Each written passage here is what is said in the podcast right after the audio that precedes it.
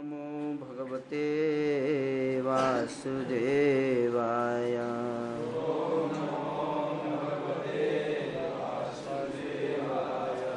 ॐ नमो भगवते वासुदेवाय।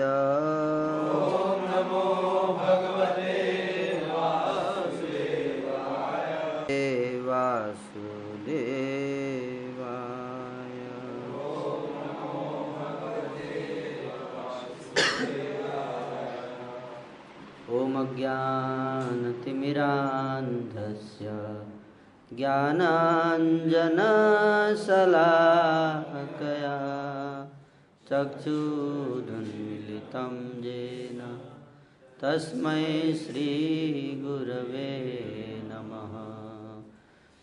श्रीचैतन्यमनोभीष्टं स्थापितं येन भूतले स्वयं रूपः कदा मह्यं ददाति स्वपदान्तिकम् वन्देऽहं श्रीगुरो श्रीयुतापदकमलं श्रीगुरुन् वैष्णवांश्च श्रीरूपं साग्रजातं सहगणरघुनाथान्वितं तं सजीवम् साद्वैतं सावधूतं परिजनसहितं कृष्णचैतन्यदेवं। श्रीराधाकृष्णपादान् सहगणललिता श्रीविशाखान्वितांश्च हे कृष्णा करुणा सिन्धु दीनबन्धु जगत्पथे गोपेश गोपिका गोपिकान्त राधाकान्त नमोऽस्तु ते तप्तकाञ्चन गौराङ्ग राधे वृन्दावनेश्वरी वृषभानुसुते देवी प्रणमामि हरिप्रिये। वाञ्छाकल्पतरुभ्यश्च कृपासिन्धुभ्येव च पतितानां पावनेभ्यो वैष्णवेभ्यो नमो नमः। जय श्री कृष्ण चैतन्य।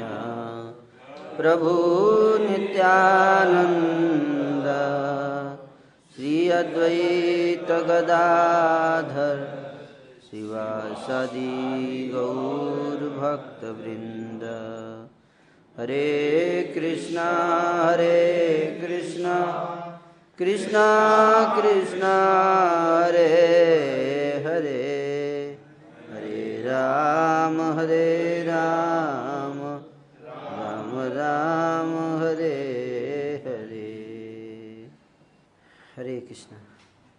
तो मैं बोल रहा था हवे गौर प्रभु कि मेरे को टॉपिक नहीं बताया आप लोगों ने, क्या बोलना है? मैं कुछ ऐसे ही बोलूँगा फिर। है ना? किस विषय पे चर्चा होगी? कुछ इसका ज्ञान नहीं है मुझे।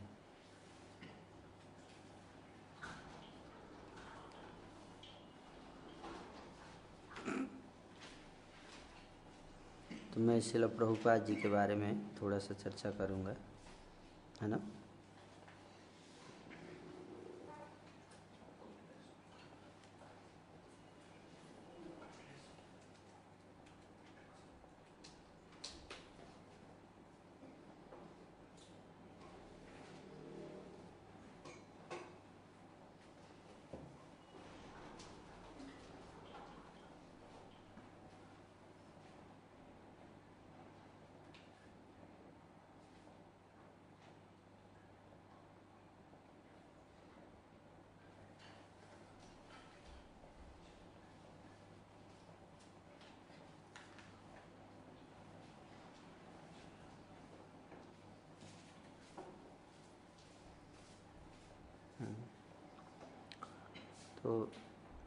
आप में से कितने लोग इंग्लिश नहीं समझ सकते? आप अंग्रेज़ी नहीं समझ सकते? बाकी सब समझ लेंगे। हम्म?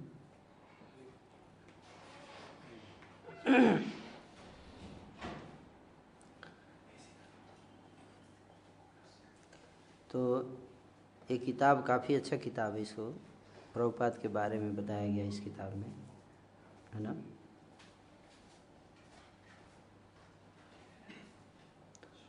शिल प्रभुपाद जी के बारे में सूचना दी गई इस किताब में। वैसे तो प्रभुपाद जी के जीवन के ऊपर एक किताब है जिसको आप सब जानते हैं, प्रभुपाद लीलामृत। जो ही झोल ने सत्स्वरूप गोस्वामी महाराज जी ने लिखा है। उसमें भी काफ़ी सूचना है। कुछ प्रभुपाद ने स्वयं बताया अपने जीवन के बारे में। कुछ उनके गुरु भाइयों ने बताया। लेकिन प्रभुपाद जी बहुत विनम्र थे। उन्होंने अपने जीवन की कई सारी चीज़ें बताई नहीं ससरूप महाराज को।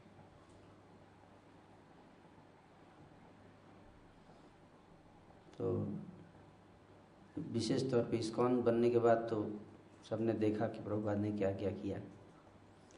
इस्कॉन बनने से पहले प्रभुपाद का क्या भजन का कम से कम अपनी भक्ति के बारे में ज़्यादा नहीं बताया प्रभुपाद जी ने। कैसे भक्ति करते थे, कैसे जप करते थे, कैसे ज़्यादा सूचना नहीं है। इतना ही पता है कि राधा दामोदर मंदिर रहते थे। प्रचार के लिए कितना मेहनत किया, गुरु की सेवा में कितना योगदान दिया, वो तो पता है। वो भी लीलामृत में ज़्यादा वर्णन है इस पक्ष का। कैसे भक्ति से ठाकुर से मिले, कैसे आज्ञा दिया उनका। मतलब उसमें विशेष तौर पर वो आस्पेक्ट को बताया गया है जो कि प्रभुपाद के आचरण से संबंधित जो प्रचार के लिए उपयोगी है। उनका भजन से रिलेटेड जिनका पर्सनल जो कृष्ण से आसक्ति था उस, उसके बारे में जो कैसे वो खुद भक्ति करते थे, कितनी उनकी गहरी श्रद्धा थी, उनका कितना गुप्त, कितने महान व्यक्तित्व थे प्रभुपाद जी, उन्होंने ज़्यादा अपने बताया तो एक भक्त हैं जिन्होंने इसका प्रभुपाद कुछ साल पहले प्रभुपाद के जितने लोग थे, उनको जो बचपन से जानते थे सब, या बड़े बड़े लोग थे, उनसे मिले और उन प्रभुपाद के बारे में उन्होंने सूचनाएँ प्राप्त की। उसको मिलाकर एक किताब बनाया उन्होंने। तो वो किताब का नाम है Srila Prabhupada a friend to all है ना? मूल प्रकृति माता जी ने इसको लिखा है, इस किताब को कंपाइल किया, लिखा तो इस किताब में उन्होंने अलग अलग महाराज के लोगों का इंटरव्यू लिया। इस्कॉन के महाराज नहीं गौड़ी मठ के। क्योंकि प्रभुपाद इस्कॉन बनाने से पहले गौड़ी मठ में जाते थे। गौड़ी मठ में ही उनके मंदिर जाते थे, वहाँ भी उनका शिक्षा हुआ जो भी। तो ये घटना जो हमको बताने वाला हूँ, ये घटना है। भक्ति सिद्धांत ठाकुर के शिष्य थे एक भक्ति रक्षक श्रीधर स्वामी गोस्वामी, जो महाराज थे, है ना? तो भक्ति श्रीधर रक्षक भक्ति रक्षक श्रीधर महाराज जो हैं, उनको प्रभुपाद अपने शिक्षा गुरु के रूप में मानते थे। शिक्षा गुरु के रूप में। गाइडेंस लेते थे, जब गृहस्थ थे। पापा जी वो सीनियर थे, है ना? तो गुरु भाइयों में एक ही गुरु के दो शिष्य लेकिन एक जो है वो शिक्षा गुरु हो जाता है। जब सीनियर होता है तो दूसरे को शिक्षा दे सकता है है कि नहीं? तो उस तरह से। तो उनका इंटरव्यू दिया गया इसमें, उनसे पूछा गया प्रभुपाद जी के बारे में। किससे? भक्ति रक्षक श्रीधर गोस्वामी देव। महाराज, उनसे पूछा गया। तो उन्होंने प्रभुपाद के बारे में जो सूचना दिया, वो मैं आपको पढ़ के सुनाऊँगा। है ना?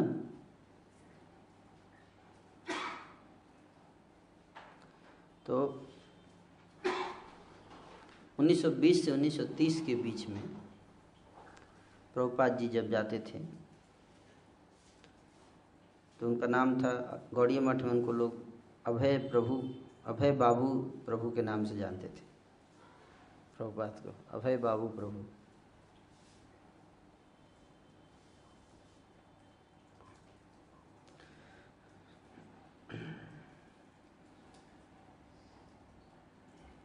तो श्रीधर महाराज बता रहे थे कि जब प्रभुपाद जी कलकत्ता में रहते थे और प्रभुपाद के साथ इन्होंने काफ़ी समय बिताया कलकत्ता में, प्रभुपाद जी का जो घर था, सीताकांत बनर्जी लेन।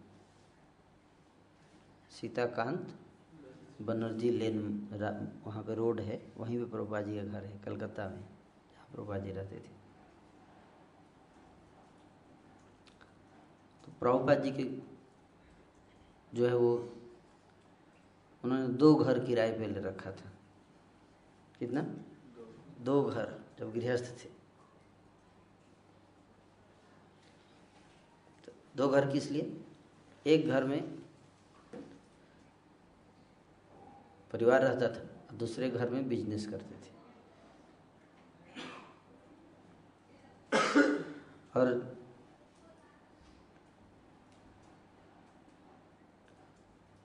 जो दूसरा बिज़नेस वाला जो केमिकल का बिज़नेस था प्रभुपाद जी का, किसका? केमिकल का बिज़नेस तो जो बिज़नेस वाला घर था, उसके ऊपर जो छत था उसके ऊपर रूम, कमरा था, बड़ा।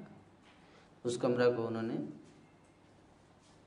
वहाँ पे सेंटर खोल रखा था पिचिंग सेंटर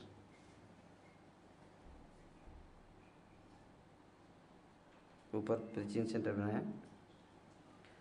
और श्रीधर महाराज को वो, जो कि नवदीप में रहते थे श्रीधर महाराज नवदीप में रहते थे। नवदीप तो जानते हैं, हम लोग गए हैं परिक्रमा में।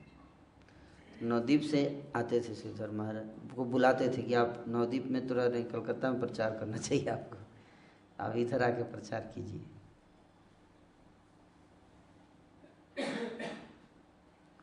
तो श्रीधर महाराज आते थे इनके घर घर के ऊपर जो मंदिर था छोटा, उसमें आके प्रचार।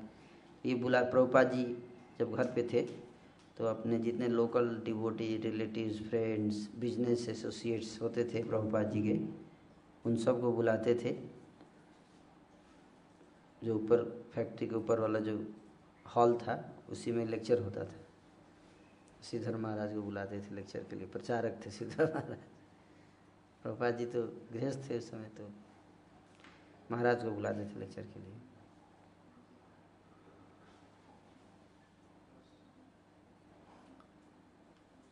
तो महाराज बता रहे थे कि शुरू से ही कृष्णा कॉन्शियसनेस का प्रचार करने में कब उनके अंदर बहुत उत्साह था प्रभुपाद के अंदर, शुरू से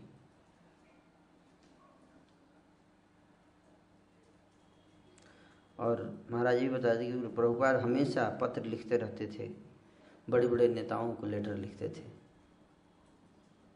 जवाहरलाल नेहरू को लेटर लिखे, महात्मा गांधी को लेटर लिखे, सरदार वल्लभ भाई पटेल को लेटर लिखे। इतने बड़े बड़े नेता थे, सबको पत्र लिखते थे कि आप लोग हमें सहायता कीजिए कृष्णा कॉन्शसनेस का प्रचार करने के लिए। है ना? और इस प्रकार से प्रभुपात प्रयास करते थे।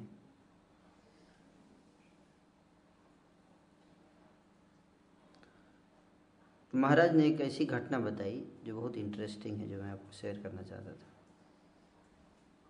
ये 1950 की घटना है, लगभग 1950 से 60 के बीच की घटना है। 50 से 55 1950 से 1955 के बीच में की घटना है ये, बता रहे हैं कि रात का समय था और बाग बाज़ार जो है वहाँ पे मंदिर है कलकत्ता में। तो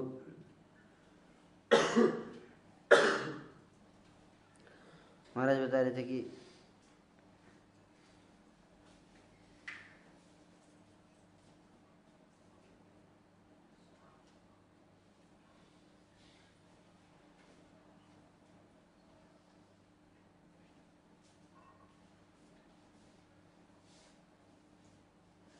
जब वो मठ में सो रहे थे कौड़िया मठ जो है, बाग बाज़ार का तो एक दिन रात के दो बजे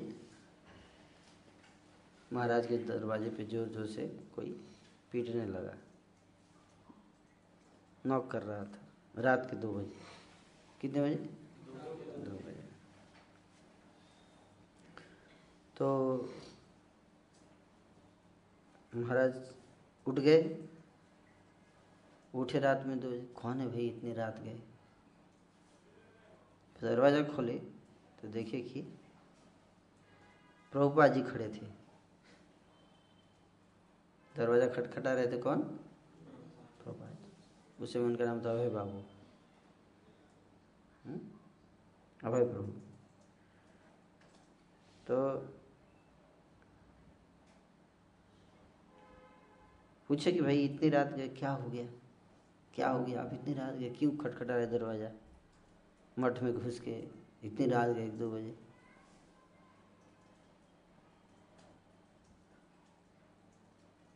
तो बता रहे थे कि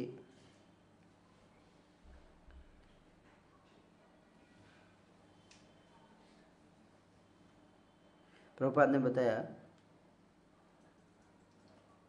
प्रभुपाद जो है बड़े, बहुत ज़्यादा एक्साइटेड एक्साइटमेंट था उनके शरीर में, वाणी में, बोलने में। और बता रहे थे कि जस्ट अभी अभी मैं सो रहा था तो मेरे को सपना आया। और सपने में हमारे गुरु महाराज भक्ति सिद्धांत सरस्वती ठाकुर आए थे।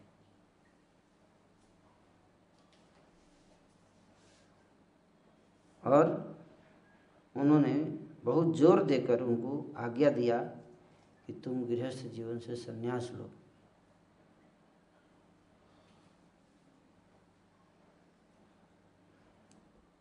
संन्यास जीवन अपनाओ।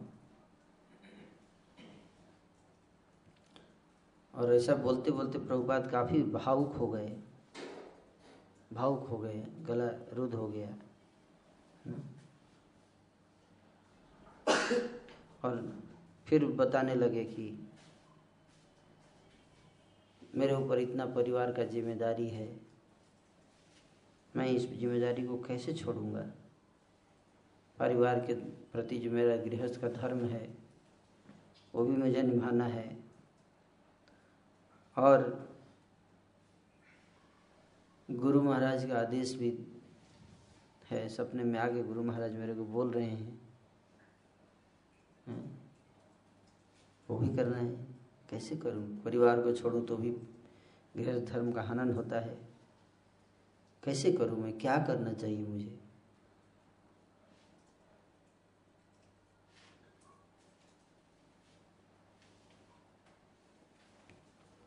तो महाराज ने उनको बहुत समझाया, क्योंकि इनका परिवार जो है वो काफ़ी इन्फ्लुएंशियल फैमिली था, गोपाल जी का।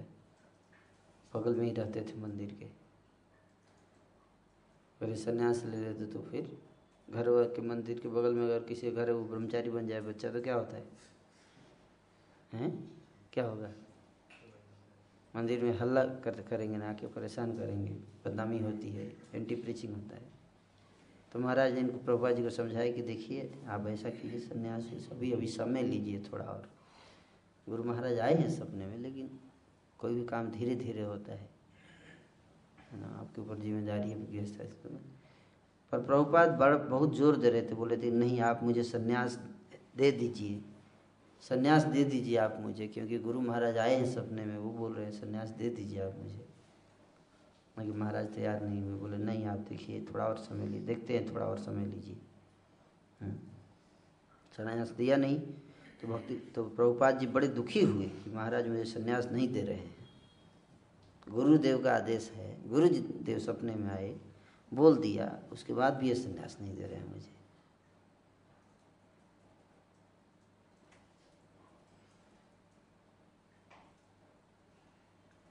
महाराज बोले थे, आप और थोड़ा समय ले लीजिए, थोड़ा और तैयार कीजिए अपने आप को। हैं? और धीरे धीरे आप, है ना? थोड़ा और समय वेट कर लीजिए। तो शिला प्रभुपाद जो है,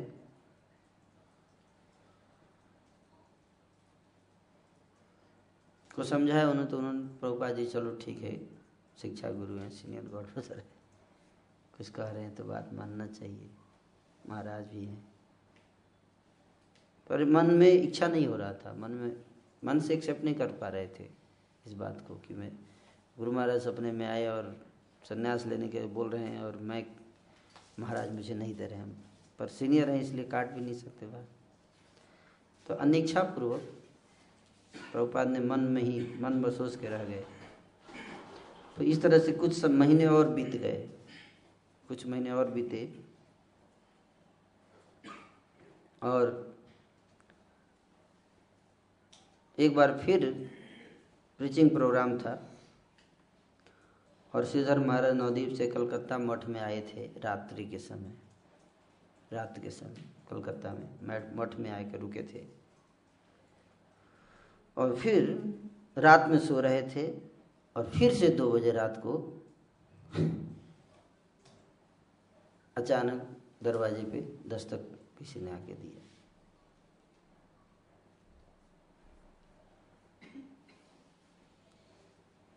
और जब इन्होंने दरवाज़ा खोला तो देखे कि कौन खड़े हैं? शिलप्रूपा जी इन्होंने पूछा, क्या बात है? बोले, आज फिर सपने में आए थे गुरु महाराज। फिर सपने में आए थे और इस बार तो मेरे को बहुत डांटे भी। पिछली बार मैं तो बोल के गया था, सन्यास ले संन्यास क्यों नहीं लिया?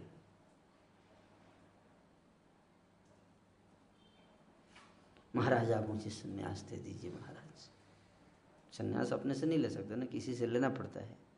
कोई संन्यास गुरु होना चाहिए, है कि नहीं? श्रीधर महाराज बता रहे हैं कि पर श्रीधर महाराज ने उनको फिर से समझाया कि नहीं नहीं, आप, मैं नहीं दे, दूँगा, आप अभी थोड़ा और समय ले लो।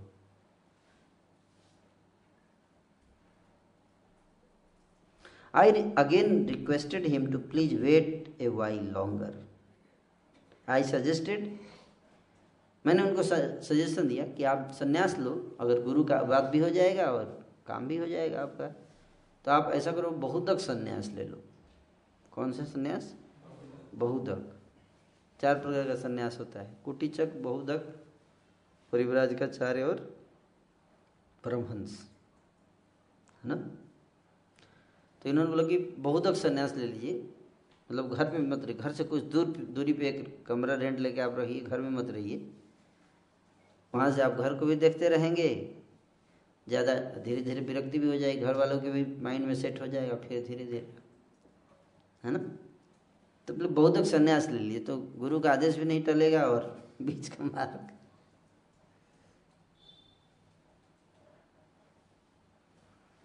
मैंने उनको काफ़ी समझाया। However this time he was not amenable मैं कितना भी समझाया, लेकिन वो इस बात पे मानने के लिए तैयार नहीं थे इस बार। कौन?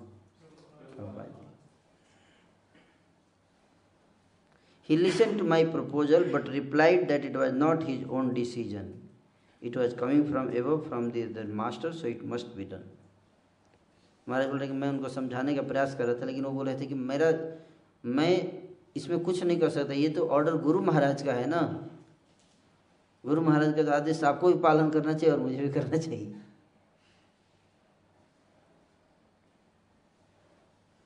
The next morning, when we awoke, there was commotion in the house next door. He had left his residence in the night. अगले दिन जब सुबह महाराज उठे तो पता चला कि प्रभुपाद अपना घर छोड़ के जा चुके हैं मतलब इनकी बात नहीं माने, निकल गए। घर छोड़ती। गुरु ने आज के सपने में आदेश दिया, और क्या चाहिए? दो बार बोल दी छोड़ चुके थे। अगले दिन सुबह सुबह महाराज बताया कि मैं उठा तो पता चला कि प्रभुपाद रात में ही अपना घर छोड़कर जा चुके हैं। He was gone and none were informed of his destination निकल चुके थे और किसी को पता नहीं था। किसी को सूचना भी नहीं दी कि कहाँ जा रहे हैं वो। निकल के कहाँ गए? किधर गए? कोई नहीं जान पाया। किसी को बताया नहीं, रात में उठ कर निकल गए। ही टूक नथिंग अपने साथ कुछ भी नहीं लेके गए। No baggage no cloth no prasad और नो लक्ष्मी घर से कोई कपड़ा नहीं, कोई सामान नहीं, कोई प्रसाद नहीं, कोई पैसा नहीं लेके गए। I consider this to my great loss मेरे को बहुत लगा कि उनके जाने से मेरे को बहुत नुकसान हुआ। और प्रभुपाद निकल गए थे रात में। तो क्या समझे आप लोग इससे, इस घटना से? कौन बताना चाहेंगे? इस घटना जो मैंने आपको बताया, इससे आपने क्या समझा? हाँ। हाँ। बहुत अच्छा। और कोई कुछ?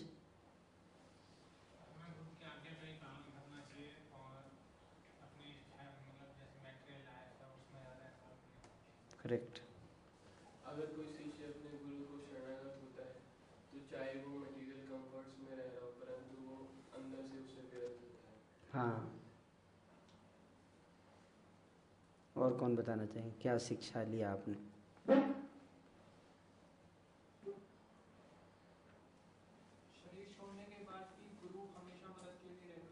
हाँ ये भी इम्पोर्टेंट है कभी ये नहीं सोचते कि हमारे गुरु जा चुके हैं, वो नहीं आएँगे।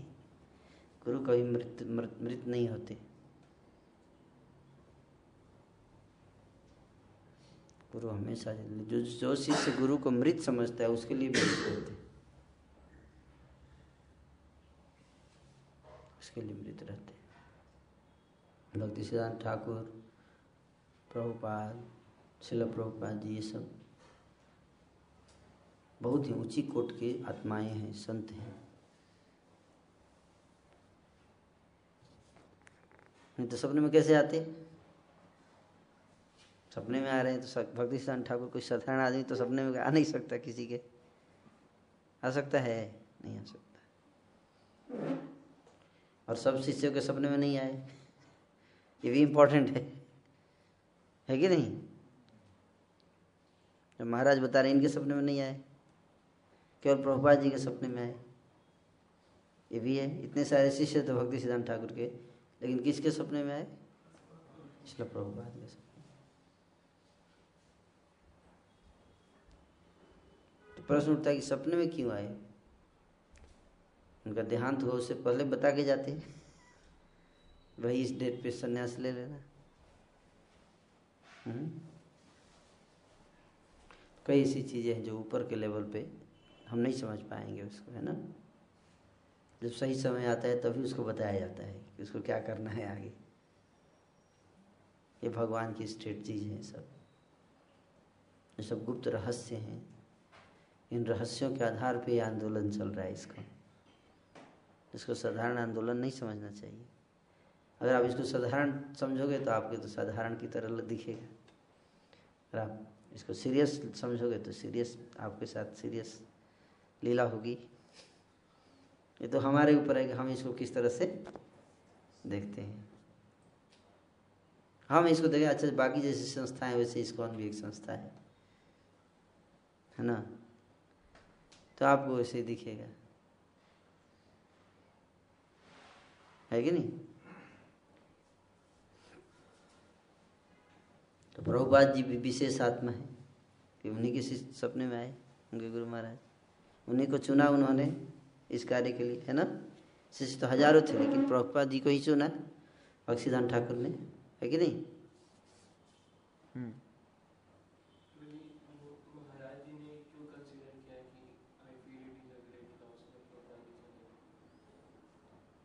ग्रेट लॉस इसलिए क्योंकि हेल्प हेल्प करते थे ना वहाँ पे काफ़ी। जैसे आप बेस छोड़ के चले जाएँगे मान लीजिए तो भाई अगर वो सोचेगा ना कि भाई इट्स ए ग्रेट लॉस है कि नहीं? इस बेस के लिए तो ग्रेट लॉस ही है ना, भले आप चले जाके रुद्रपुर में ज्वाइन कर लीजिए। लेकिन दिल्ली के लिए तो ग्रेट लॉस है ना। ऐसा ना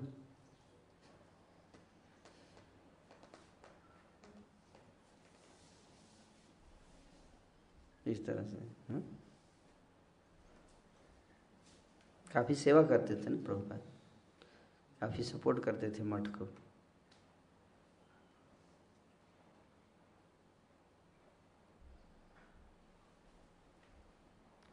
ये एक लीला बताया, दूसरा और बताऊँगा आपको।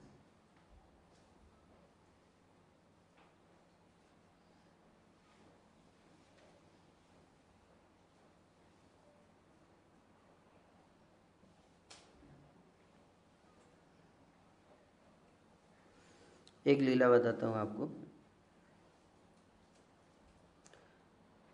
दिस स्टोरी मायापुर में ये कथा, कहानी हुई थी 1980 में। कहानी ये था कि एक व्यक्ति जो है वो हमारे मायापुर के इस्कॉन, कलकत्ता जो इस्कॉन, मायापुर में जो हमारा मंदिर है, चैतन्य चंद्रोदय मंदिर मायापुर में, वहाँ पे एक बंगाली व्यक्ति आया एक दिन 1980 में और उस व्यक्ति के हाथ में एक मैगजीन था। क्या था? मैगजीन। मैगजीन लेके आया था। वो magazine back to Godhead magazine था उसके हाथ में। बंगाली था हाथ में क्या था? Back to Godhead magazine था। और उस मैगजीन को लेके आया था। और उस मैगजीन में जो है जो आर्टिकल था एक लिखा हुआ था जिसमें उस, उस आर्टिकल का नाम था लाइफ टाइम इन प्रिपरेशन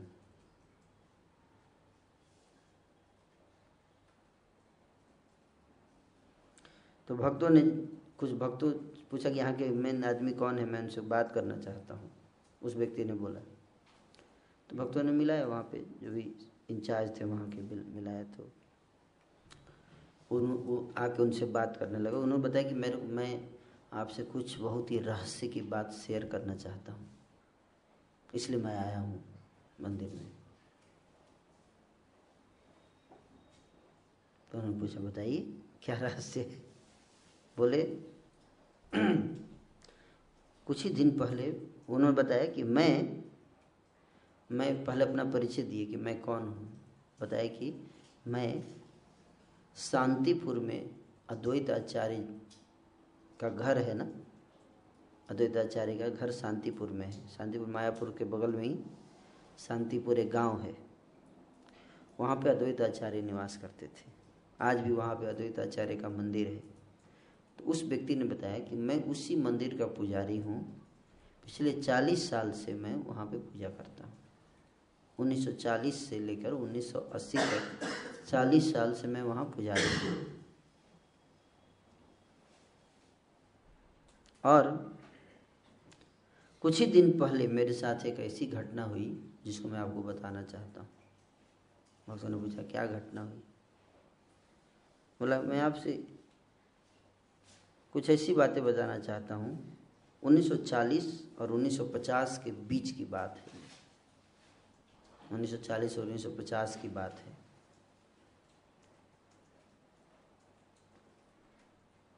जब मैं पुजारी था, मैंने आई notice that one grihastha Bengali devotee is to come to the temple quite regularly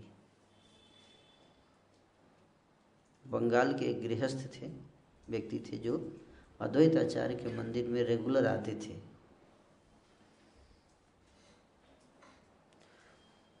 khadi धोती पहनते थे वाइट खादी धोती और कुर्ता।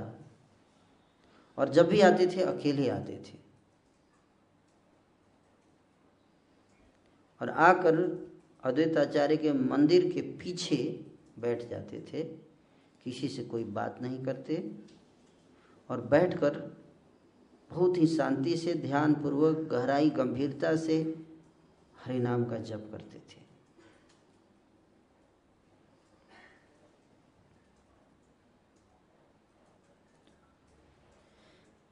मुझे अभी अभी भी याद है कि वो सप्ताह के अंत में आते थे वीकेंड्स में आते थे और महीने में एक या दो बार रेगुलर आते थे। अद्वैत आचार्य के मंदिर में शांतिपुर। आकर घंटों बैठकर जप करते थे वहाँ पर। और जब ज़्यादा समय आने लगता था, जब जाने लगते थे तो मुझे धन्यवाद देकर जाते थे। वो जब उन, उन उनकी उपस्थिति जब वो आते थे मंदिर में तो मैं उनको रेगुलर आते थे आने के कारण मैं उनसे बहुत आकर्षित था।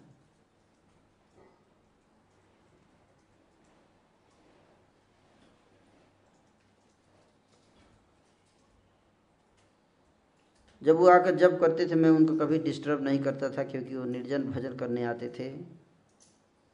और जब करते थे कभी कभी मैं उनको ध्यान से देखता था कि जब वो जब करते थे तो उनकी आँखों, आँखें जो है, वो अश्रुओं से भरी होती थी। कभी कभी उनका आवाज़ जो गला जो है, वो चुपडप हो जाता था।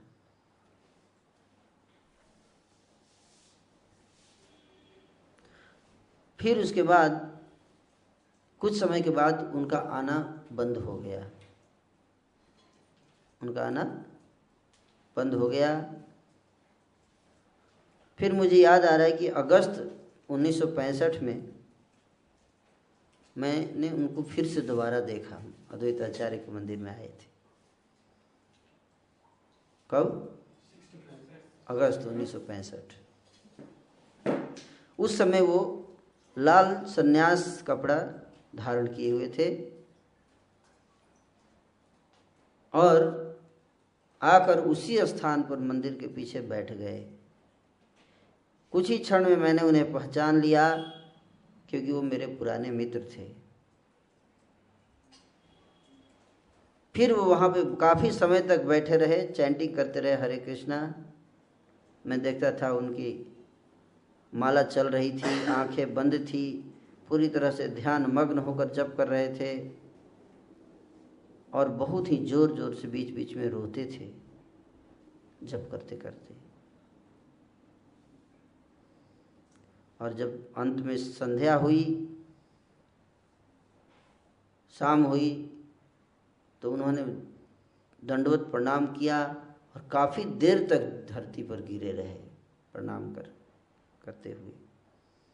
और जब खड़े हुए, खड़ा होकर वो मेरे पास आए और मुझको फिर से धन्यवाद दिए कि आप इतने लगन से आप इस मंदिर की देखभाल कर रहे हो। आपका बहुत बहुत धन्यवाद।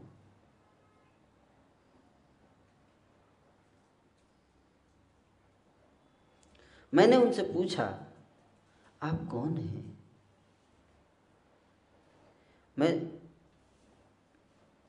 मैं तो आपको बहुत पहले से मैंने देखा है। उन्होंने उत्तर दिया, मेरा नाम अभय चरणारविंद भक्ति वेदांत स्वामी महाराज है। मैं भक्ति सिद्धांत सरस्वती ठाकुर का एक अयोग्य शिष्य हूँ। मैं यहाँ बहुत दिनों से आ रहा हूँ और इसलिए आ रहा हूँ क्योंकि मेरे गुरु महाराज ने मुझे एक असंभव कार्य सौंप रखा है जिसको कर पाना बड़ा मुश्किल है, असंभव लगभग है मेरे लिए। उनकी इच्छा थी कि मैं समुद्र पार करके पाश्चात्य जगत में जाऊँ और श्री चैतन्य महाप्रभु के दिव्य शिक्षाओं को पूरी दुनिया में प्रचारित करूँ। पाश्चात्य जगत में असंख्य जीव जो कभी राधा कृष्ण के बारे में सुने नहीं और इसके कारण संसार में दुख झेल रहे हैं।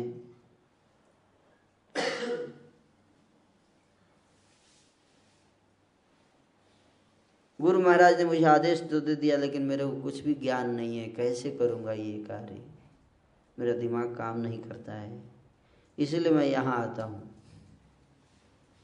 यहाँ आकर मैं अद्वैत आचार्य प्रभु के घर पे आकर अद्वैताचार्य से नित्यानंद प्रभु, श्री चैतन्य महाप्रभु, इनसे मैं प्रार्थना करता हूँ कि वो मुझे शक्ति प्रदान करें। मुझे बुद्धि प्रदान करें, कृपा दें, मुझे शक्ति दें, मुझे मार्गदर्शन दें, ताकि मैं अपने गुरु के आदेश का पालन कर पाऊँ।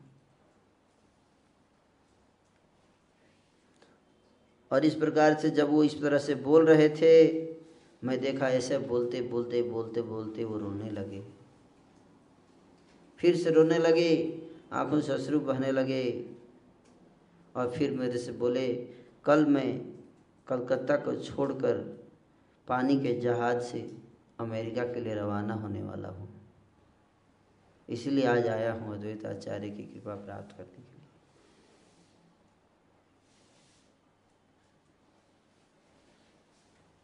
मुझे ये तो पता नहीं कि वहाँ जाने के बाद मेरे साथ क्या होगा, पर मैं नित्यानंद प्रभु, अद्वैत आचार्य प्रभु, चैतन्य महाप्रभु, कृपा की प्रार्थना करना यहाँ आया हूँ।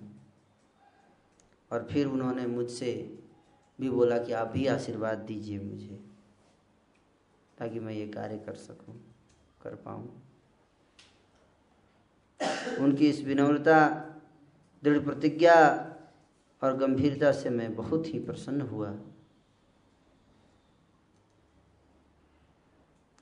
और फिर मैंने देखा कि कुछ, उनके जाने के कुछ सालों के बाद विदेशों से वैष्णव लोग आने लगे शांतिपुर। पहले कभी विदेश से कोई वैष्णव शांतिपुर नहीं आया। अब शांतिपुर में विदेशी आ रहे हैं। और विदेशी आए, एक दिन एक विदेशी आया, वो धोती पहना था स्त्रियाँ साड़ी पहनी थी, गले में तुलसी माला थी। मैं तो उनसे कभी बात नहीं किया, लेकिन उनमें से एक ने मुझे ये मैगजीन पकड़ा दिया। बैक टू गॉड मैगजीन पकड़ा, बांट रहे थे, अमेरिका से आए थे। और जब मैंने इस मैगजीन को पलटा तो उसमें ये फ़ोटो देख के मैं दंग रह गया। ये तो वही स्वामी जी हैं, जो आते थे हमारे मंदिर में।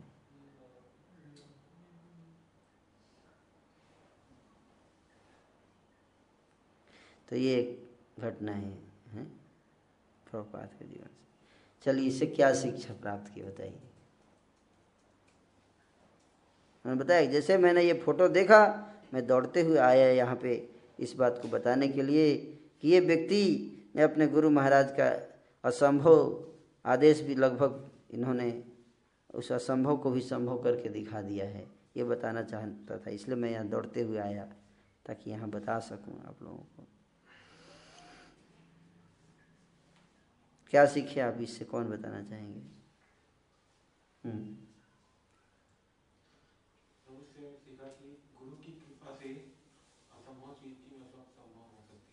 Very good hmm. जो हम हमें जो करना है हमको जो अपनी ज़िंदगी में जो करना है उसके बारे में हम लोग पूरे का पूरे अनक्वालिफाइड हम्म। हम लोगों को एनी टाइम जो है प्रार्थना करते रहना चाहिए कि, कि हम लोगों को जो हमें जिस चीज़ के लिए हमें जन्म दिया है उस चीज़ को भगवान से प्रार्थना करते रहे गुरु से प्रार्थना करते रहे कि हम उस चीज़ों को फुलफिल करने पाए जो हमारे जीवन का लक्ष्य है जीवन का लक्ष्य है। क्या है जीवन का लक्ष्य?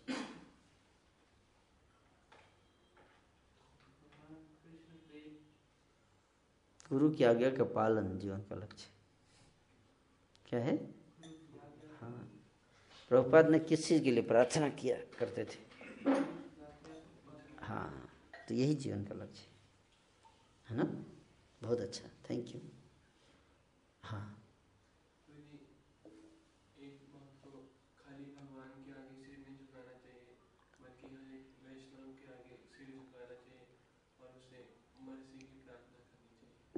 very good so nice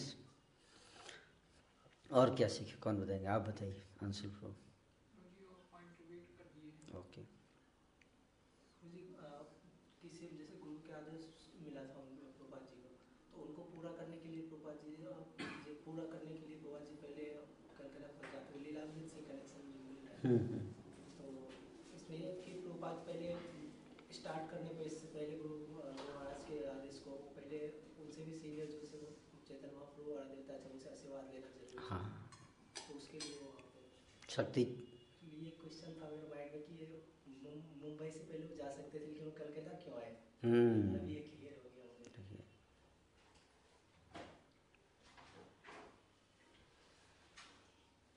Aditya आचार्य से कृपा लेने आए थे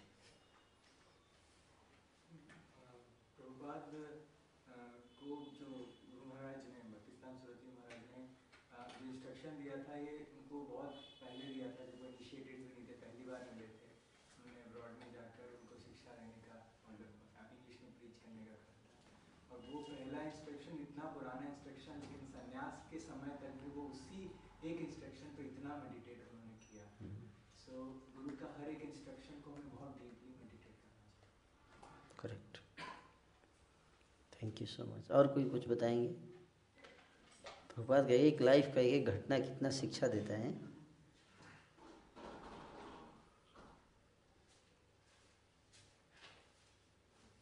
जी, जैसे कि अ, इसमें ये भी समझ सकते हैं कि जिस तरह मतलब कि ऐसे अद्वैताचार्य मतलब कि जो है उन्होंने प्रे किया था भगवान को अपेयर होने के लिए तो ठीक उसी तरह से जब उन्होंने प्रभुपाद ने जब देखा कि उनको वेस्टर्न जब भेजा जा रहा है तो उन्होंने सेम प्रे किया कि to Lord to appear in the western world to help him to fulfil the the desire of his spiritual master so was constantly going when was not in the sannyas, and when, after sannyas also he went there to take the mercy of.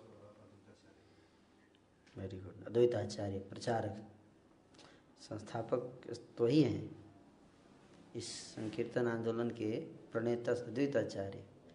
उन्होंने चैतन्य महाप्रभु का अवतार कराया था। दुखी जीवात्माओं को उद्धार के लिए। अद्वैताचार्य ने बुलाया था महाप्रभु को। अवतार कराया जब देखे कलयुग में इतना कष्ट है हो रहा है जीवों को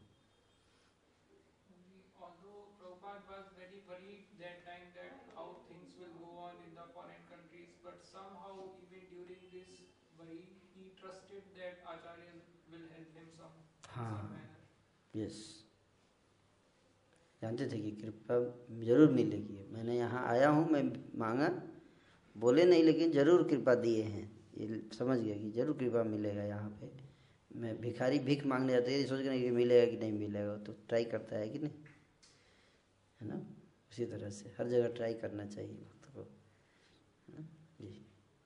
प्रभुपाद बहुत कष्ट में थे जब तक गुरु महाराज का इंस्ट्रक्शन उन्होंने पूरा नहीं किया था तब तक आके रोते थे। हम्म, हम्म। मतलब उन्होंने मनी मन में दृढ़ संकल्प लिया था कि मैं कर पाऊँगा कि नहीं कर पाऊँगा और उसको दृढ़ निश्चय बना लिया था।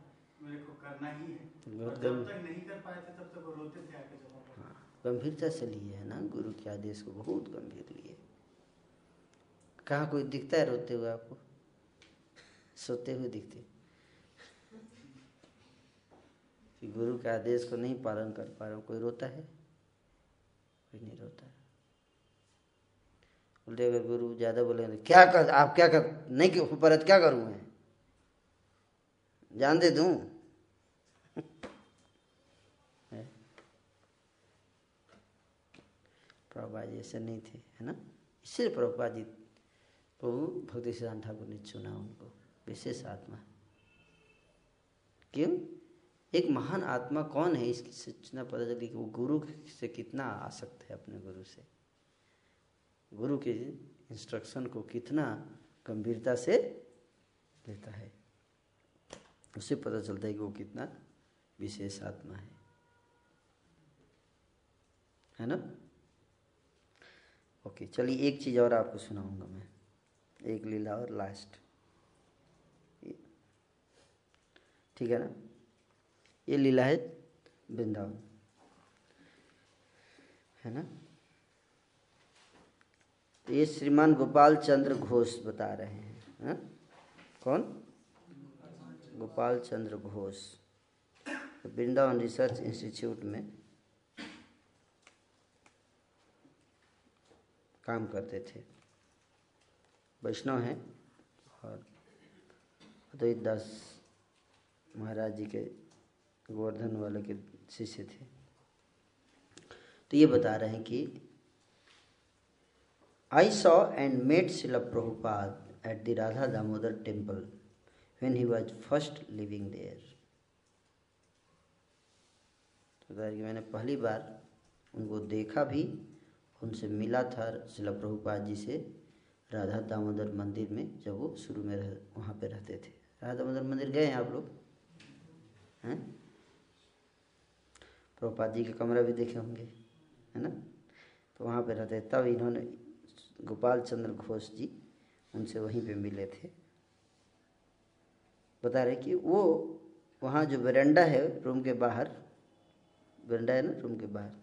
वहीं पे शाम के समय बैठ कर प्रभुपाद जी वहाँ जप करते थे।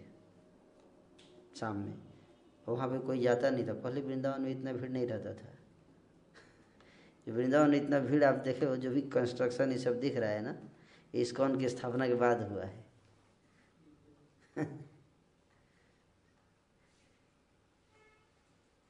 मैं अभी गया था वृंदावन तो एक आदमी मेरे से मिले थे। फोगला आश्रम के जो हेड है ना? उनसे उस दिन मिल रहा था, वो बता रहे थे। इस्कॉन के बनने से पहले यहाँ सारों चारों तरफ़ झाड़ियाँ थी, जंगल थे। छठीकरा से वृंदावन रात में कोई आ नहीं सकता था।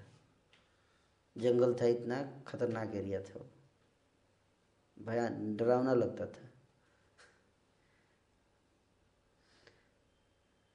तो अभी तो आप जाओगे तो आपको दिखेगा, कैसे, उस समय की बात कैसे आप समझोगे?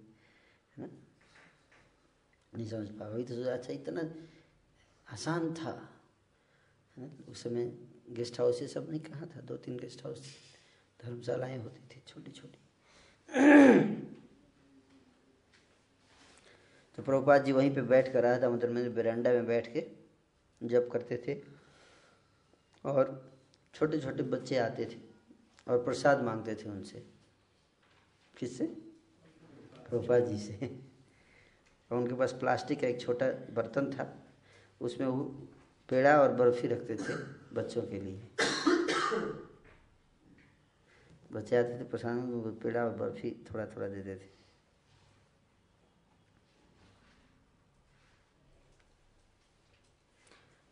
तो उस बर्फ़ी को पहले वो भोग लगाते थे। उनके पास कुछ फ़ोटो हुआ करती थी, फ़ोटो, फोटोग्राफ।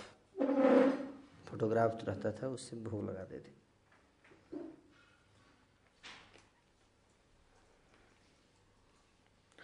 तो मैंने देखा कि उनके पास राधा कृष्ण का फ़ोटो था, चैतन्य महाप्रभु का फ़ोटो था, नित्यानंद प्रभु का फ़ोटो था, जगन्नाथ जी का फ़ोटो था और उनके पास एक छोटा फ़ोटो था, भक्ति सिद्धांत सरस्वती ठाकुर, सब फ़ोटो ही था। क्या था? फ़ोटो, विग्रह नहीं था, फ़ोटो। और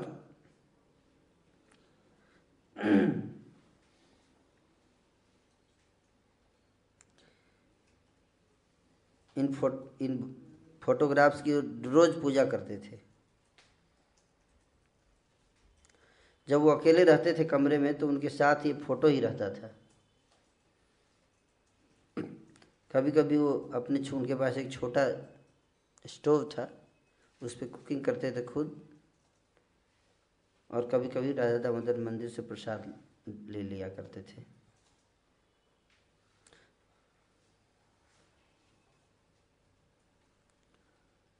और बता रहे कि एक और फोटोग्राफ वो अपने साथ रखते थे। प्रभुपाद जी, जब वो राधा दामोदर मंदिर में थे। शुरू शुरू के दिन में।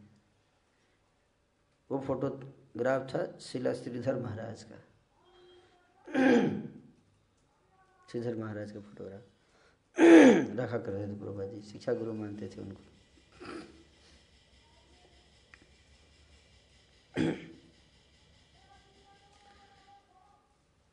तो वहाँ पे उनके भक्ति सिद्धांत ठाकुर का फ़ोटो रहता था और श्रीधर महाराज का भी फ़ोटो रखता रखते थे। शिक्षा गुरु मानते थे ना? कितने मतलब देखिए प्रभुपाद जी का, कितना विनम्रता है, हैं? तो एक दिन मैंने उनसे पूछा, प्रभुपाद जी से, ये बता रहे हैं गोपाल चंद्र घोष जी, मैंने उनसे पूछा ये तो भक्ति सिद्धांत ठाकुर हैं, ये किसका फ़ोटो है? इनको मैंने कभी आज तक देखा नहीं। उन्होंने बताया, ये मेरे गुरु भाई हैं।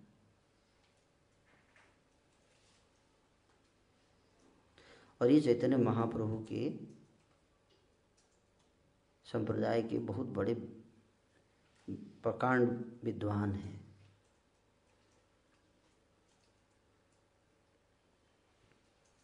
इन्हीं से मैंने बहुत कुछ सीखा है।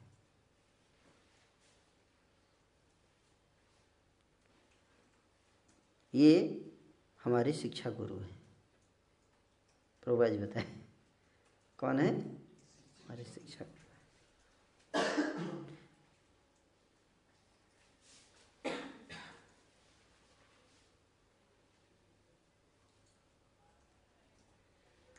वहाँ पे शिला, गौर किशोर दास बाबा जी महाराज, शिला भक्ति ठाकुर, श्री जगन्नाथ दास बाबा जी, श्रीधर महाराज का फ़ोटो, लेफ़्ट साइड में था, इन सब आचार्यों का भी फ़ोटो रखते थे, प्रभुपाद जी।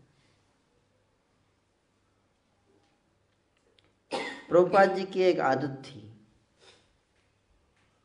कुछ भी जब प्रसाद बनाते, कुछ भी करते तो सबसे पहले कुछ भी अपने गुरुदेव को ऑफ़र करते। कोई प्रसाद लेके आता था? कोई भी प्रसाद लेके आया, कहीं से उनको दिया तो पहले अपने गुरुदेव को ऑफ़र करते थे। फिर लेते थे। बता रहे कि एक बार की घटना है, मैं अपनी आँखों से देखी घटना है। राधा दामोदर मंदिर का पुजारी जो था, ऑल्टर से एक गार्लैंड लेके आया। और प्रभुपाद के गले में लाके पहनाने लगा। प्रभुपाद ने कहा, नहीं नहीं नहीं नहीं इसको मेरे सिर पे मत रखिए। मेरे हाथ में दे दीजिए। प्रभुपाद ने वो माला लिया। अब क्यों? बोले, इसको मैं पहले अपने गुरु जी के गले में डालूँगा, उनको पहनाऊँगा।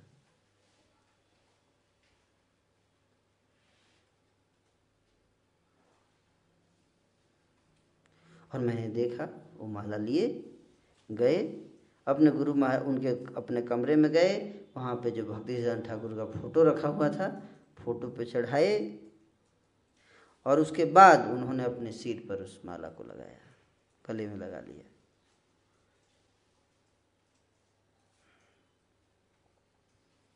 क्या सीखे इसे? गुरु एक्सेप्ट करना इसका मतलब होता है गुरु को सरेंडर करना अपने आप तो प्रभुपाद के इस शिक्षा से हम लोग ये सीख सकते हैं कि वो तो सरेंडर अपने आप को किए थे, लेकिन फिर भी उसके बाद भी जो कुछ उनको मिलता था, पहले गुरु महाराज को देते थे। इससे ये सीखने को मिलता है कि कितना समर्पित थे अपने गुरु के प्रति। जो भी उनको मिल जाए, पहले गुरु को देते हैं, फिर खुद लेते हैं वेरी गुड थैंक यू मैंने कई बार सुना है, जैसे कहते हैं कि शिक्षा गुरु तो नहीं होते हैं लेकिन दीक्षा गुरु होते हैं। तो हमें शिक्षा गुरु को उतना सीरियस लेना चाहिए तो उनसे हमें सारी प्रेरणाएँ मिलती हैं उन्हीं से हमें भक्ति करने का कैसे प्रोसेस शुरू होता है वहीं से हमारा तो हमें उनको भी बहुत सीरियस लेना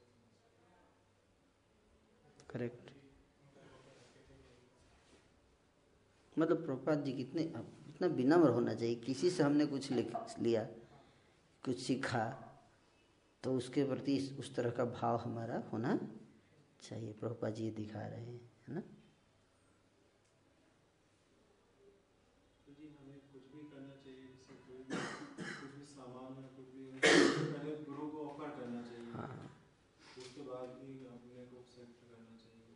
वेरी गुड थैंक कुछ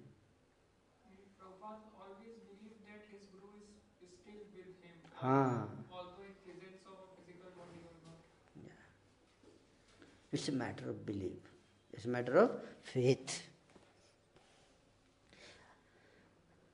है ना? अगर आप फेथ करोगे कि भगवान है आपके साथ तो है। आप सोचते नहीं, कहाँ भगवान होंगे? तो नहीं होंगे भगवान। It just like that yes Prabhu ji जैसे आपने बताया था कि उन्होंने बताया कि गोपाल हम्म, ठीक चंद्र बोस जी ने कि उस कमरे में केवल वो फ़ोटोज़ थी और प्रभुपाद हम्म तो मैं उससे ये सीखा कि इतना बड़ा संसार है परंतु क्या हो गया?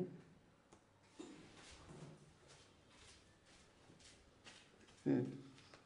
जैसे आपने बताया कि उस कमरे में केवल वो फ़ोटोज़ थी और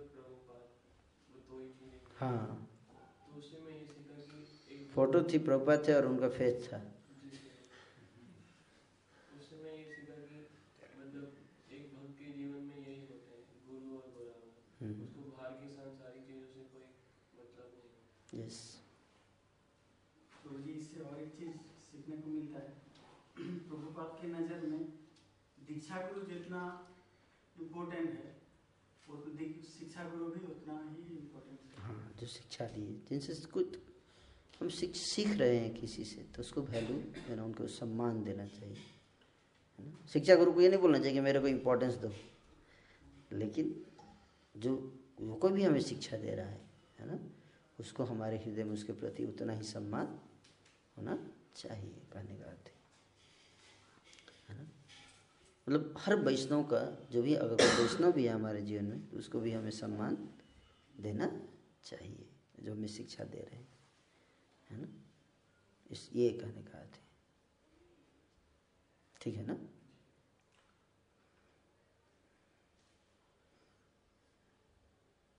आगे और थोड़ा सुनाऊँगा। तो ये बता रहे गोपाल चंद्र घोष जी बता रहे हैं कि कई बार मैंने जब मैं उनसे बातें करता था, वो हमें कई बार मेरे को उन्होंने अपने गुरु महाराज के बारे में बताया। एक बार की घटना है, उनको बुखार लगा हुआ था। और जब मैं उनके कमरे पर गया तो वो बैठे हुए थे और अपने ऊपर एक कंबल डाल रखे थे। कंबल ऊपर से डालकर बैठे थे और कंबल और एक और कपड़ा डाल के बैठे थे और श्रीमद् भागवत पढ़ रहे थे। क्या कर रहे थे? भागवत पढ़ रहे थे। मैं उनके चरणों में अपना सिर झुकाया और उनसे पूछा, आप क्या स्वस्थ नहीं है? उन्होंने कहा, नहीं, मेरे को ठंडी लग गई है। मैं ये दवाई ले रहा हूँ। मुझे लगता है थोड़ा, ये दवाई ले रहा हूँ मतलब कंबल जोड़ा हुई दवाई है। यही दवाई थोड़ा इससे थोड़ा सहायता मिल रही है। अगले दिन जब मैं फिर उनके पास गया, मैंने देखा बड़े खुश थे। बहुत खुश थे, काफ़ी स्वस्थ नज़र आ रहे थे और कमेंट्री लिख रहे थे। क्या कर रहे थे? कमेंट्री लिख रहे थे। मैंने उनसे पूछा, आज क्या आप स्वस्थ महसूस कर रहे हैं? उन्होंने बड़े ही रहस्य, रहस्यात्मक तरीके से उत्तर दिया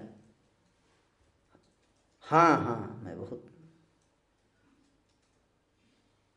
मैंने उनसे फिर से पूछा। और फिर उन्होंने बताया, ये क्या हो रहा भैया?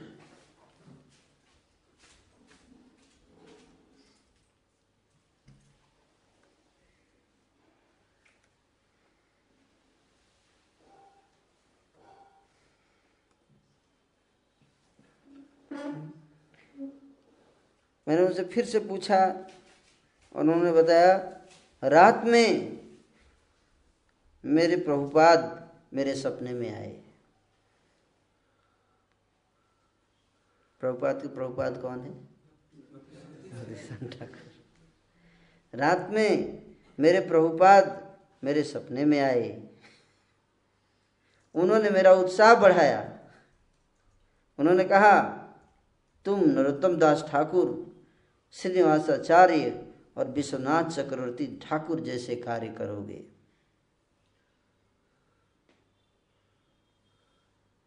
बड़े खुशी से उन्होंने मुझे बताया मेरे मेरे को, मेरे गुरु महाराज की कृपा मिल गई है। उन्होंने मुझे आशीर्वाद दिया है और मुझे शक्ति भी प्रदान किया है कल रात में। मैं बहुत चिंतित महसूस कर रहा था कल कि मैं भागवत की कमेंट्री कैसे पूरा करूँगा।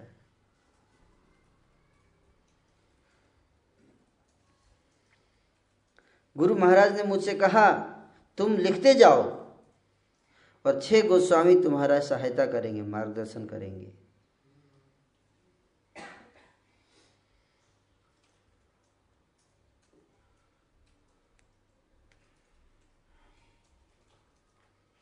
और उन्होंने ये भी बताया कि जब वो बीमार थे तो उनके गुरु महाराज जो हैं, वो दो तीन बार सन्यास के ड्रेस में उनके पास आए हैं।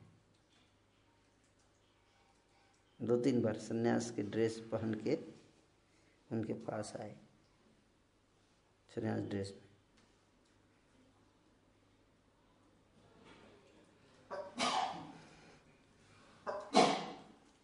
मैं उनके कमरे पर रह दामोदर मंदिर में जाया करता था। एक दिन जब मैं सुबह सुबह ठंडी के दिन में उनके कमरे पर पहुँचा तो देखा वो बड़ी ही गंभीरता से जप कर रहे थे और उनकी आँखों से अश्रु गिर रहे थे। जब मैंने उनसे बार बार पूछा कि आपको क्या बात है? बताइए कुछ। तो उन्होंने कहा कि कल रात में वो आँगन में गए थे।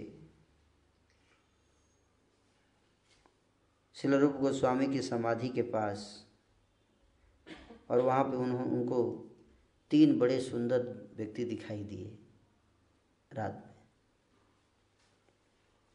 एक व्यक्ति था जो केवल कॉपिन पहने हुए थे और उनके गले में बहुत बड़ी तुलसी की माला टंगी हुई थी और हाथ से जप कर रहे थे।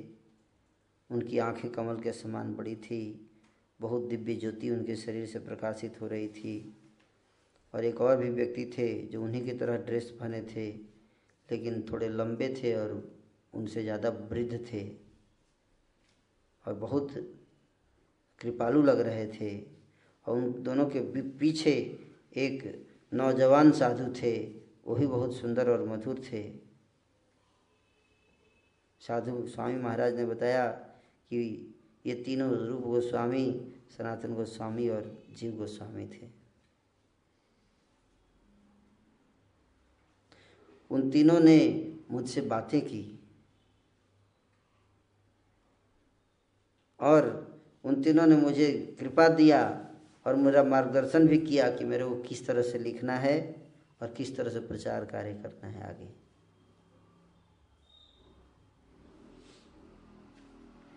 मैंने प्रभुपाद जी से थोड़ा और पूछने का प्रयास किया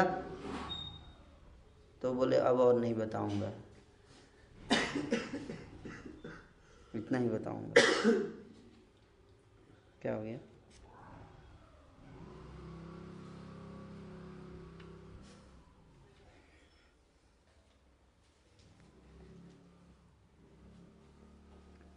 एक समय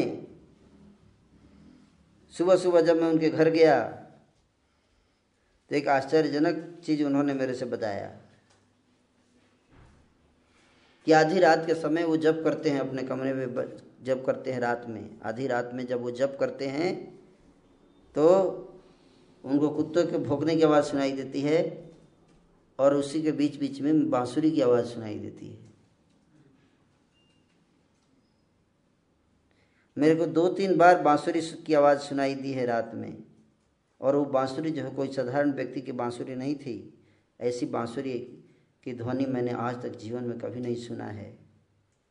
और मेरे को ऐसा लग रहा है कि ज़रूर भगवान कृष्ण की बांसुरी थी वो। ये सपना नहीं हो सकता, क्योंकि मैं उस समय जगा हुआ था और मैं कुत्तों की आवाज़ भी सुन रहा था।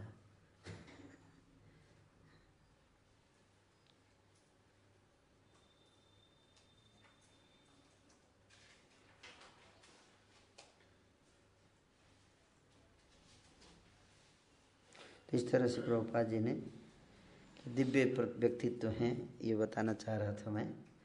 प्रभुपाद जी को साधारण व्यक्ति नहीं समझना चाहिए। हरे कृष्ण। तो अभी आप लोगों को गुरु महाराज का लेक्चर हुआ था परसों, है ना? तो गुरु महाराज ने क्या कहा था? कि बुक डिस्ट्रीब्यूशन बुक मैराथन में करना है ना? बोले थे ना? और आपने अभी देखा प्रभुपाद ने कितना असंभव कार्य को किया, है? तो हमारे लिए तो गीता डिस्ट्रीब्यूशन असंभव नहीं है। अमेरिका तो जाना नहीं हमें। है ना? हमें क्या करना है? गीता बांटना है। है ना? इससे गुरु के आदेश है, गुरु की आज्ञा है, प्रभुपाद जी चाहते थे। है ना? प्रभुपाद जी किताबें लिख गए। हमें बोलते किताब लिखने के लिए तो हमारा हालत ख़राब हो जाता है कि नहीं? तो प्रभुपाद जी क्या किए लिख दिया हमें बोले केवल बांटते रहो, बांट। इतना भी करोगे तो तुमको मैं भगवत धाम ले जाऊँगा। हम तो लिख तो सकते नहीं, बांट सकते हैं, है ना? प्रभुपाद कितने दयालु हैं, देखिए। कि लिख के चले गए, बोले बांटो तुम लोग, है ना? तो हम लोग को बांटेंगे भी तो हमें उतना ही लाभ मिलेगा जितना कि लिखने का, है ना? तो आप सब गीता मैराथन में सहयोग दीजिए शिला प्रभुपाद की इस आंदोलन को, मिशन को आगे बढ़ाने में। भगवत गीता बांट कर। तो मैं चाहता हूँ आप लोग प्लेजिंग कर सकते हैं। कौन कितना भगवत गीता बांटेगा इस मैराथन मंथ में? ठीक रहेगा? पिछली बार कितना गीता बांटा था इस बेस ने? दो सौ। बस। नहीं? ज़्यादा था? ज़्यादा होगा। ज़्यादा था? तो एक ड्यूटी करते हैं दो सौ तो एक आदमी कर सकते हैं। आप कितना किए थे अशोक प्रभु? कितना? पूरे महीने? क्यों? हम्म, शक्ति नहीं मिली आपको?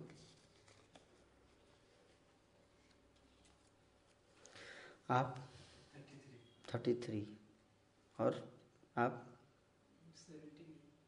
सेवेंटीन सत्रह। पूरा एक महीने सत्रह।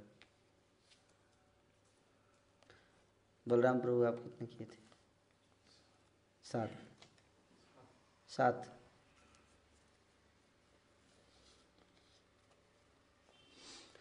तो आप लोग इस बार फिर करेंगे इस बार? कौन कितना करना चाहेगा? प्लेजिंग लेंगे आप लोग? लिखिए। तो रवि नेत्र प्रभु से शुरू करते हैं हैं? इस बार कितना कितना करें? हंड्रेड करेंगे। लिए हरी बोल जय। थैंक यू सो मच आपका नाम? हैं? कल्पनाथ। प्रभु। आप कितना करेंगे? तीस। पाँच पाँच नवंबर से पाँच जनवरी तक है मेरा दो महीना। साठ। अंशुल प्रभु की बारी। हैं? साठ। आप?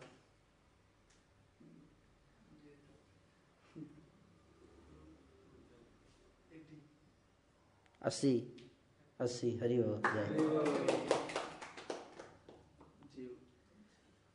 आप? पचास। पचास मिनिमम फिफ्टी आप? लास्ट टाइम मैंने मतलब डिस्ट्रीब्यूट किया था अराउंड हंड्रेड स्पॉन्सर किया था। हम्म। तो इस साल मैं टू हंड्रेड को। जय हो आप पचास। ठीक है। और आप? फाइव हंड्रेड हरी बोल और आप? वन हंड्रेड और पीछे क्या नाम है आपका? अच्छा आप तो प्रसाद बनाइए सबके ऐसा प्रसाद बनाइए कि खा के बुगडी स्टेशन के लिए निकल जाए। सोए नहीं। अशोक प्रभु आप कितना करेंगे? तीस। तीस तो आप करेंगे स्पॉन्सर कितना करेंगे?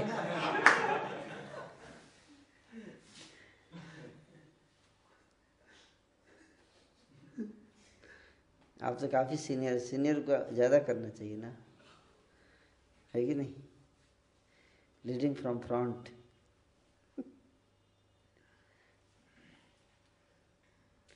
हैं?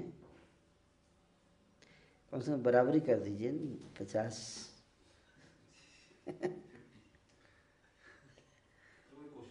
हाँ ये प्लेजिंग करा लेते हैं उसके बाद। हैं। Fifty fifty Balaram Prabhu. Twenty चलिए ट्वेंटी लिखिए।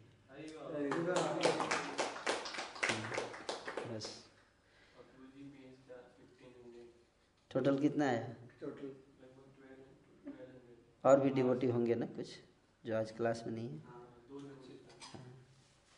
ट्राई कीजिए। यही हो गया बेस का हो गया। बारह सौ तेरह सौ ही हुआ है।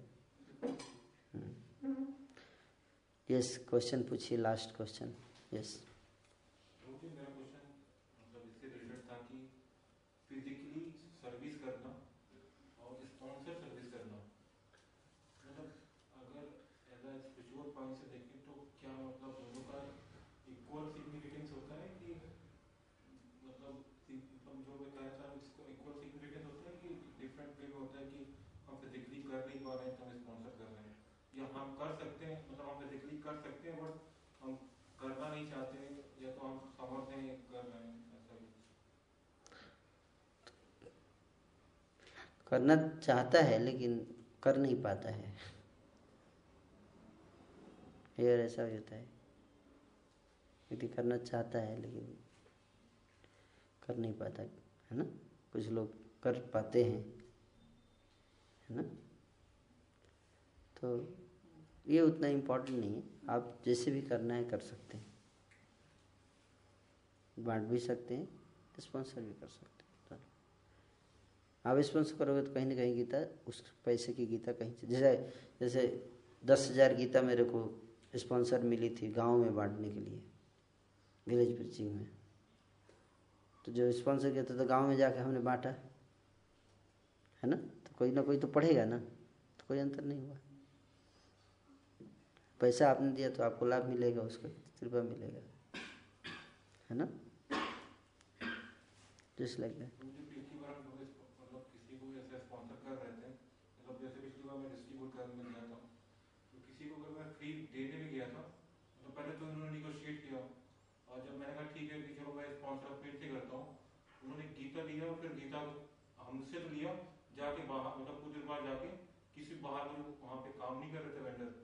उनको डाल दे दान दे दिए। हम्म। हाँ तो ठीक कोई दिक्कत नहीं। है दान दिए तो। मतलब भगवान ने उसको माध्यम बनाया। वैसे वो गीता उसी के पास जानी थी जिसको उसने दिया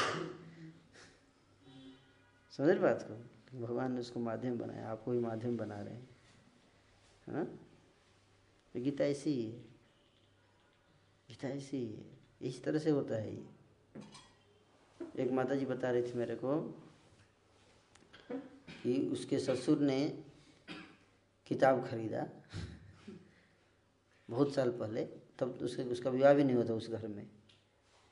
और किताब खरीद के रख दिया था, इसका विवाह हुआ जब ससुराल आई तो सफ़ाई कर रही थी घर को तो उसको किताब मिली, उसने उस किताब को पढ़ा, वो भक्त बन गई, और फिर उसने सारे घर को भक्त बना दिया। माता जी बता रही थी मेरे को। तो ऐसा ही होता है। तो भक्त, आप बांट दीजिए, भक्त बनाने वाला भी आएगा कोई। समझ रहे हो ना? भक्त आएगा, भक्त बनाने वाले आएँगे, पीछे से टीम आएगी पूरी। समझ बात? आप अपना काम कर दीजिए, भगवान सबके लिए। सारा कैलकुलेशन भगवान करके चल रहे हैं, है ना? तो let us become instrument is that okay जी मेरा ये प्रश्न है कि हम बोलते हैं कि गुरु की अनंत की अनंत की कृपा होती है लास्ट रिसेंट लेक्चर में महाराज जी ने भी ये बताया है है तो कि नहीं अहेतु की परंतु मतलब हम कहते हैं कि भक्ति में हमें बहुत प्रयास करना चाहिए, एकदम माल अच्छे से करना चाहिए सीरियस होना चाहिए। तो जब हम अपने, अपना प्रयास कर रहे हैं तो अहेतु की कैसे हुआ? अहेतु की तो मतलब हम एकदम अनक्वालिफाइड है, फिर भी गुरु कृपा कर। रहे हैं हाँ तो हम अनक्वालिफाइड है ना उधर से हम अपना प्रयास भी करते हैं क्वालिफाई होना चाहते हैं और अपने आप में चाहते हैं क्वालिफाई होना पर योग्यता नहीं है। हमारी एक ही योग्यता है, क्या है? हम चाहते हैं, बस।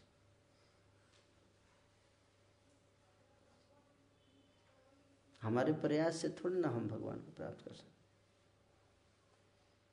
लेकिन प्रयास करने से केवल एक ही चीज़ पता चलता है कि ये व्यक्ति सीरियसली चाहता है, बस। इतना ही हम बताना चाहते हैं प्रयास करके। आप रहे बात को? जब कोई व्यक्ति प्रयास करता है तो उससे केवल इतना पता चल जाता है भगवान को कि ये सीरियसली चाहता है। तो फिर भगवान कहते अहितु की कृपा भी भगवान देना चाहते हैं तो सबको नहीं दे सकते ना? तो किसको देंगे अहित्य की कृपा? उसको देंगे जो चाहता है कृपा। भले योग्य ना हो, लेकिन चाहता है। एक व्यक्ति होता चाहता है पर योग्य नहीं है। जैसे आप आईएस बनना चाहते लेकिन योग्य नहीं है आई बनने के। है ना? तो नहीं बन सकते, है कि नहीं? लेकिन भक्ति में ऐसा नहीं है। अगर आप चाहते हो, और भले आप योग्य ना हो, फिर भी वह बन जाओगे। क्यों? कैसे? अहेतु की कृपा। समझ में आ रहे? हाँ। तो लौल्यम। लौल्यम एको मूल्यम क्या? लौल्यम। और लौल्यम कैसे पता चलेगा कि इसके अंदर कितना लौल्यम है? कितना प्रयास कर रहा है, कितना व्याकुल है वो।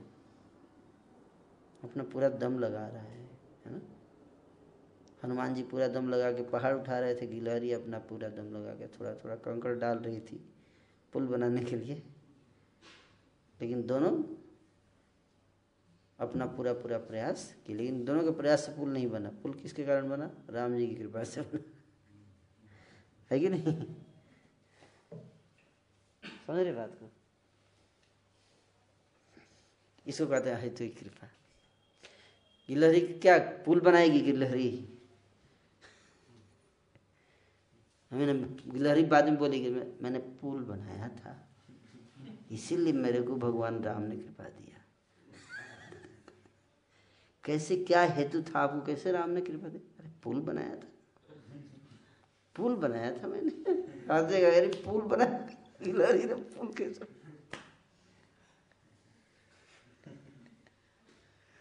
है कि नहीं?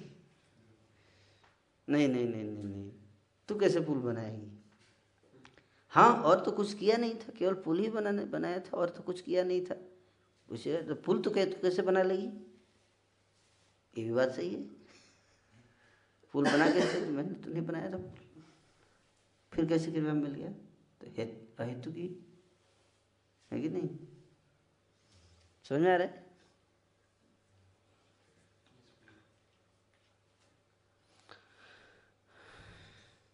ओके वो आपने अभी बताया कि ये ड्रीम मतलब सपना में जाके तो मेरा क्वेश्चन ये था कि ये जो सपना जो आता है तो ये पर्टिकुलरली कुछ पर्पस से होता है या फिर कभी कभी बाय चांस या फिर कुछ इसका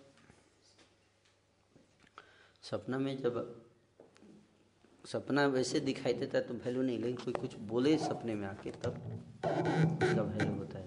भगवान सपने में आके कुछ बोल रहे हैं आपसे तो उसका वैल्यू होता है। है ना? Does it really affect that the manner in which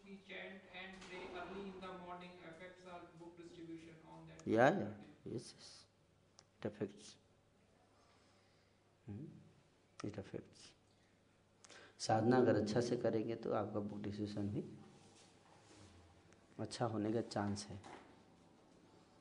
guarantee नहीं है, पर चांस है। ठीक है ना? ठीक है thank you so much Hare Krishna.